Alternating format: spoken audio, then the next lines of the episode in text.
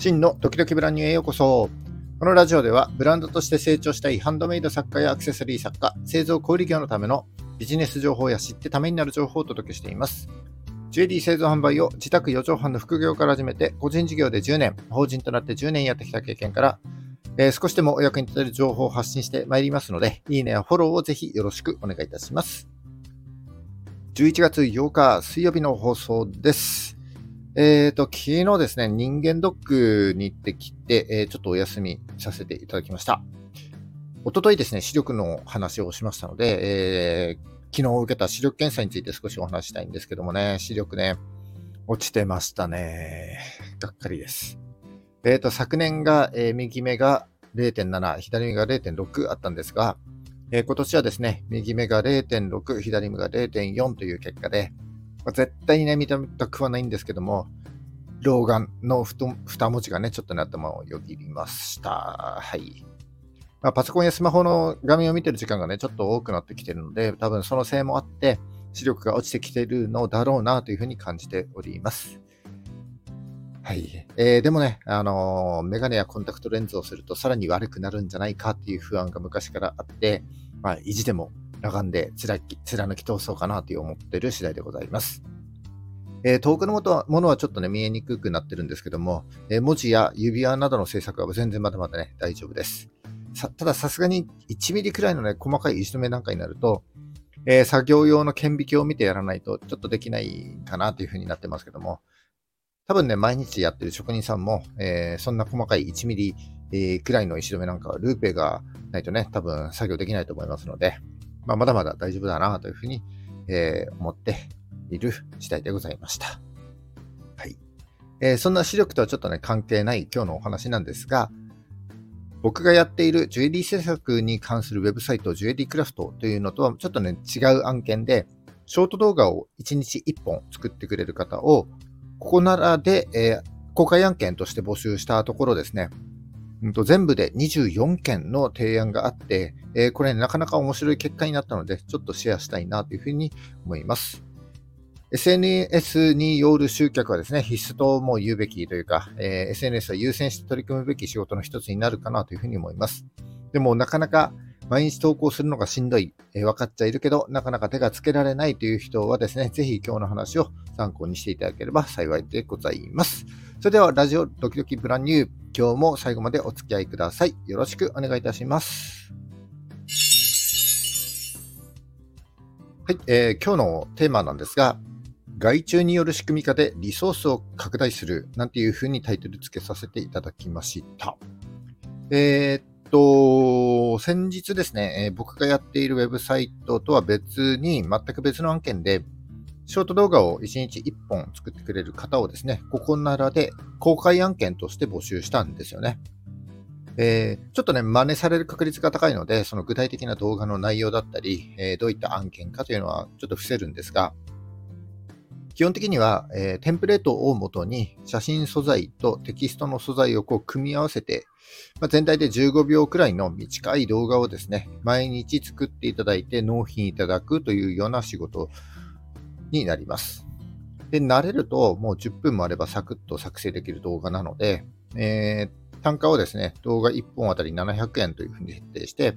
で、それを毎日作って納品、えー、報告いただくという作業も含めてですね、30日なので、えー、全部やれたら2万1000円という感じの継続案件として今回募集したんですよね。そしたら、えー、全部で24人の方から、えー、コンタクトがありました。それで、そのコンタクトがあった24人のうち、えー、その人のプロフだけ見てですね、特にまあ問題なさそうな人15人に、えー、トライアルとして1本作ってくださいというふうにお願いしたんですよね。で当然、えー、その15人全員に全く同じ要件で、えー、トライアル1本お願いしたんですが、えー、その要件と合わせてですね、動画で使用すべき素材として自由に選んで使用する写真50枚くらいと、えー、自由に選んで使用するテキスト50個くらいをこうテンプレートと一緒にお渡ししたんです。で基本的には編集用のテンプレートがあるので、そのテンプレートの中の写真2枚使うんですけど、その写真2枚とテキストも入れ替えるだけの作業ではあるんですが、実際にはその動画に使用する写真2枚とテキストをですね、こう、えー、渡されたたくさんの素材の中から自分で選んで、で、動画全体の世界観を維持しつつ、選んだ写真とテキストの内容がマッチするような動画を作る必要があるということになります。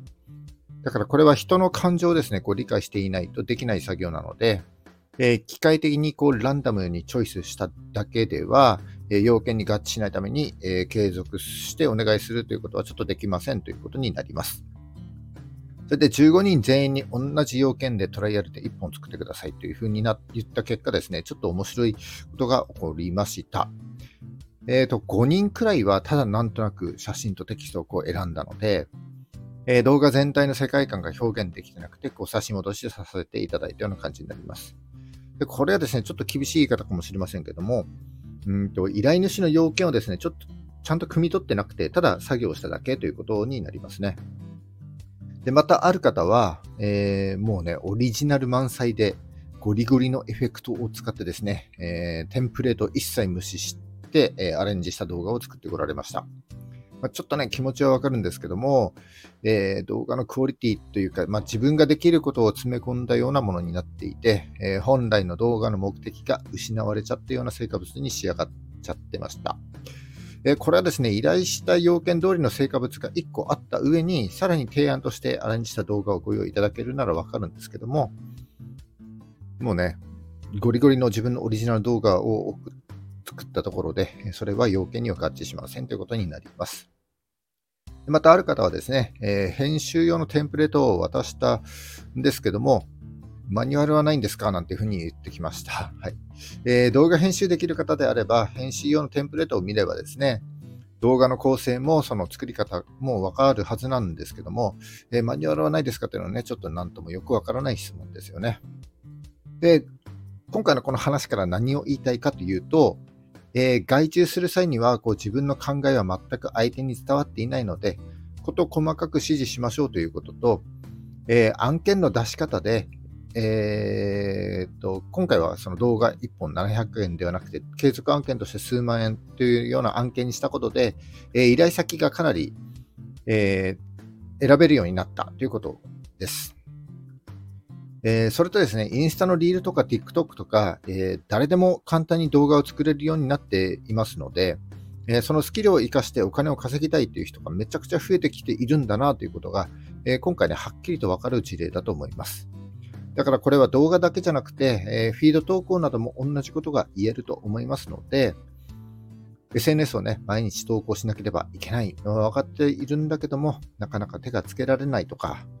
え、毎日投稿するのがしんどいなんていう方はですね、ぜひ、え、この外注を、え、活用して、え仕組み化を考えてみてはいかがでしょうかということです。ま、これはですね、考え方なんですけど、えー、その外注で作成した動画だったり、フィード投稿からですね、え、集客につながって、でそこから売り上げにつながるのであれば、えー、外注にかける費用は広告費として考えることができますし、えこれまで時間をかけていた作業から一気に手が離れるので、えその空いた時間をですね、商品開発や、えお客様との対話というところにですね、こう時間をかけていくことができるようになります。え任せられることは外注で仕組み化して、使えるリソースをどんどん増やして、え売り上げを伸ばしていきましょうというのが今日お伝えしたい内容でございました。えー、一人でやってるから毎日大変、SNS の投稿が毎日できないなんて方はですね、ぜひ今日の話を参考にしていただければ幸いでございます。はい、今日は以上になります。えー、この話が、えー、役に立った、少しでもためになったと思った方は、いいねをお願いします。え聞いたよと印で、いいねボタンをポチッと、え押して残していただけると非常に嬉しいです。励みになります。今後も頑張って配信してまいります。よかったらフォローもぜひよろしくお願いいたします。はい、えっ、ー、と、11月の8日ですね、えー、ラジオドキドキブランニュー、次回もお聴きください。それじゃあ、バイバイ。